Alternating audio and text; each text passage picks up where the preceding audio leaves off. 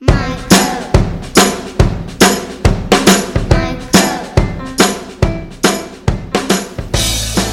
in South Africa is a time to wind down, enjoy the summer, the sun, and the festive season. So Microbe Mail will be taking a break from episode releases for a short while too. Before we go, we leave you with this short bonus episode, and on this one, I'm going solo. Hi, I'm Vindana Chibabhai, the host of Microbe Mail. Remember to sign up for updates on the Microbe Mail website and follow us on social media. Share Microbe Mail with colleagues and friends. You'll find all the links in the show notes. The most common microbiology test requested is microscopy, culture, and susceptibility testing, otherwise known as MC&S. On this episode, I'll give you five tips in five minutes about understanding and interpreting the MC&S report from your local microbiology laboratory.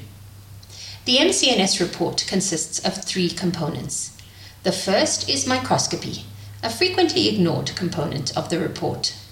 The second is culture, which gives an indication of a pathogen present if a pathogen was cultured from the specimen. Bear in mind that culture is not 100% sensitive and can be affected by a number of factors.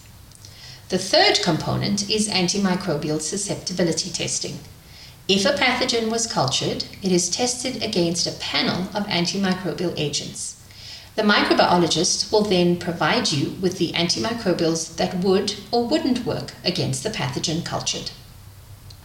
So here are your five MC&S interpretation tips. Tip number one MC&S may take from 48 hours up to five days. Do not wait for three days before looking up a result. The results are updated daily with new information, and these can be acted upon while waiting for the final result, meaning antimicrobials can be changed, de escalated, or even escalated where necessary. Tip 2 Selective reporting.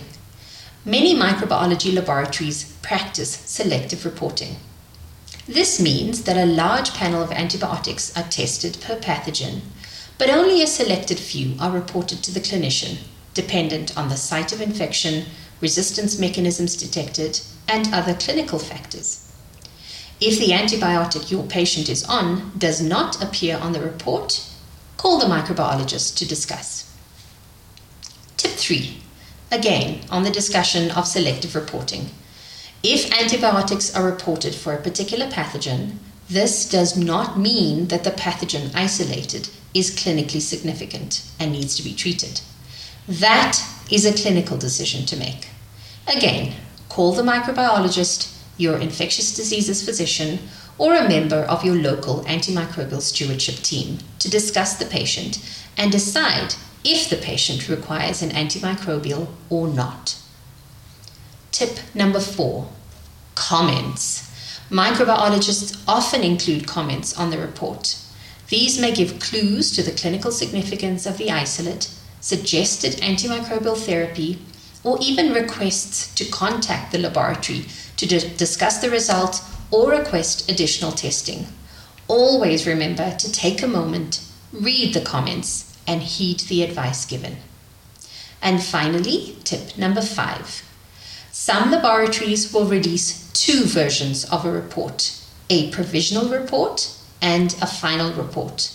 In some cases, the information shown on the provisional report differs from the final report. When looking up the result, always check whether you are viewing the provisional or final version, particularly when it comes to the antibiotic options visible. These may differ on the provisional and final reports. A provisional report may not have been reviewed by a pathologist, where the final report would have been reviewed and checked. So there we go. That's my five in five. We always have spotlight features on Microbe Mail episodes, and this one is no different. The spotlight feature in this episode puts a spotlight on you, our listeners. I have a microbe riddle called Which Microbe Am I? So I'm going to give you a description of the microbe. If you can guess the microbe I'm describing, let me know by email or on social media. Anyone with the correct answer will be mentioned in a social media post. You'll get bragging rights for a whole week, and you might even get a microbe named after you. Ready? Okay, here goes. I am a gram positive bacillus. I don't like oxygen at all, and I make humans sick with my famous toxin.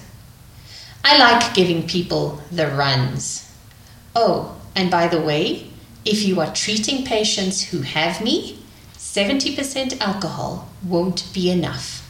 Soap and water does the stuff. Who am I? I'm really looking forward to hearing from you all, and I'll be accepting answers until the 15th of January 2022. Remember to send us your feedback, topic, or speaker suggestions by emailing mail.microbe at gmail.com. Have a safe and happy festive season, microbe mailers. That's it for me, Vin, your microbe messenger. See you again in 2022 with more contagious mail.